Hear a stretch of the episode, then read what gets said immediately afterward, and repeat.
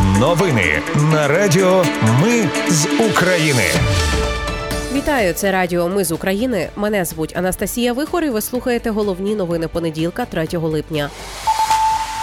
У сумах ворожий дрон Камікадзе поцілив п'ятиповерховий житловий будинок. Є жертви. Запорізьку атомну електростанцію вперше за чотири місяці підключили до єдиної доступної резервної лінії електропередач. НКРКП скасувала рішення про підвищення тарифів на воду. У Гаазі відкрили міжнародний центр з переслідування за злочин агресії проти України. А у ПЦМП заявили, що не залишать Києво-Печерську лавру.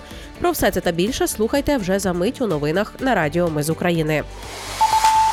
У сумах ворожий дрон Камікадзе сьогодні поцілив п'ятиповерховий житловий будинок. Про це повідомив голова офісу президента Єрмак. Двоє людей загинули ще 19 поранені. Повідомили в обласній військовій адміністрації.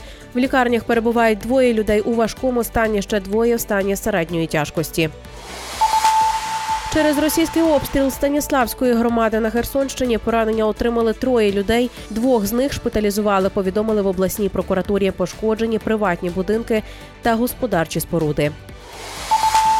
Запорізьку атомну електростанцію вперше за чотири місяці підключили до єдиної доступної резервної лінії електропередач. Про це повідомили в МАГАТЕ. Зараз вона готова до живлення станції в разі, якщо основна магістральна лінія, якою забезпечували важливі функції Запорізької атомної електростанції, останні місяці стане недоступною або пошкодженою. З початку повномасштабного вторгнення Запорізька атомна електростанція сім разів втрачала енергопостачання, що змушувало її використовувати дизель-генератори для отримання електроенергії. Гендиректор МАГАТЕ Гросі наголосив, що, попри підключення резервної лінії, ситуація із зовнішнім електропостачанням станції лишається дуже вразливою. 36-та окрема бригада морської піхоти імені контрадмірала Михайла Білинського знищила ворожий гелікоптер на Бердянському напрямку. Протитанкісти бригади із Джавеліна спалили дороговартісний російський ударний гелікоптер К-52, відомий як алігатор. Вода наразі дорожчати не буде. Нацкомісія з енергетики та комунальних послуг скасувала своє рішення про підвищення тарифів на воду. У її заяві є підтвердження того, що тарифи для водоканалів з 1 липня мали зрости в середньому на 32%. Регулятор почав консультації з урядом щодо додаткового фінансування на покриття витрат водоканалів. Нагадаю, що напередодні президент Володимир Зеленський назвав рішення про підвищення цін на воду, яке прийняла НКРКП, ганебним в умовах війни. У Газі відкрили міжнародний центр із переслідування за злочин агресії проти України. До роботи в ньому долучаться прокурори з України, Євросоюзу, міжнародного кримінального суду та Сполучених Штатів Америки. Центр збиратиме докази для обвинувачення кремлівським чиновникам, але це проміжний крок. Перед створенням спеціального трибуналу вже відкрили центральну базу даних для доказів воєнних злочинів, злочинів проти людства та геноциду. Найближчими тижнями Україна отримає від Німеччини і Данії десятки бойових танків Леопард 1 на 5 у межах військової допомоги. Про це заявив міністр оборони Німеччини Берес Пісторіус в інтерв'ю польській газеті Жечпосполіта. За його словами, нині Німеччина надає другу за величиною військову допомогу Україні в сфері постачання техніки, прямої фінансової допомоги чи допомоги в межах Євросоюзу. Він також нагадав, що німецькі інструктори продовжують допомагати навчати українських військових. І знову про корупцію. На Донеччині Державне бюро розслідувань викрило організовану групу на привласнення майже 5 мільйонів гривень бойових виплат військовим. Командиру однієї з військових частин Донеччини та чотирьом його підлеглим вже повідомили про підозру. Отож, фігуранти включили в списки для виплат 9 військовослужбовців, які перебували за межами Донецької області. і Фактично вони не брали участь у бойових діях. Але з березня по вересень 2022 року вони щомісячно отримували по 100 тисяч гривень кожний. Таким чином державі завдали майже 5 мільйонів гривень збитків. Під час обшуків підозрюваних вилучили документацію, на підставі якої і здійснювали незаконні нарахування та виплати бойових доплат.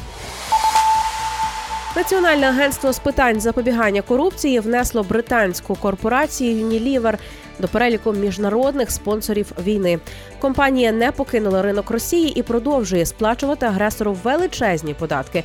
Про це повідомляє прес-служба Національної агенції запобігання корупції. Unilever належить понад 400 брендів, зокрема Доместос, Акс, Рексона, Дав, Брукбонд, Ліптон, Сансілк, Клір, чиста лінія або інші. Якщо добре пошукати, то і в себе на полицях ви знайдете ці засоби. Зазначено, що в Росії в Unilever працюють понад 3 тисячі співробітників. Після Після повномасштабного вторгнення Росії в Україну Unilever пообіцяла призупинити весь імпорт та експорт своєї продукції до Росії та з неї, а також припинити всі медійні і рекламні витрати. Однак це були тільки слова на вітер. За рік війни прибуток Unilever Russia подвоївся.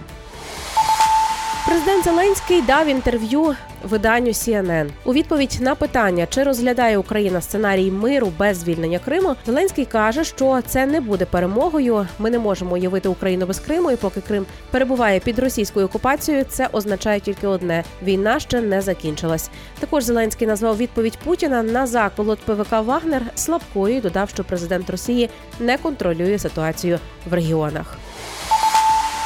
Послужника Почаївської Успенської лаври Української православної церкви Московського патріархату що на Тернопільщині відправили на 5 років за грати. Він виправдовував збройну агресію Росії проти України в соціальних мережах. За даними СБУ, ще до початку повномасштабної війни він працював на господарському дворі Лаври та приховував свої проросійські погляди. Ну а вже після 24 лютого почав активно поширювати наративи Кремля через свої сторінки в заборонених соцмережах однокласники і ВКонтакті.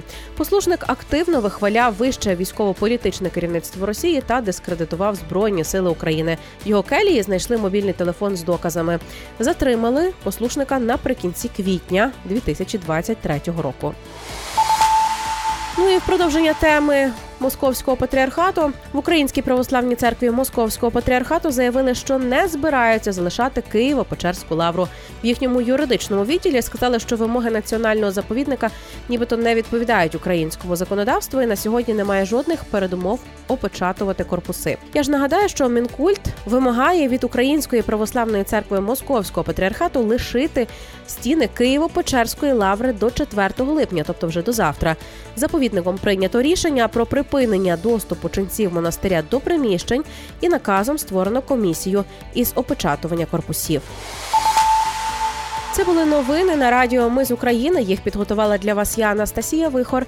Наші новини про те, що дійсно відбувається в Україні. Не робимо новини, зважаючи на чиїсь політичні або ж бізнес-інтереси.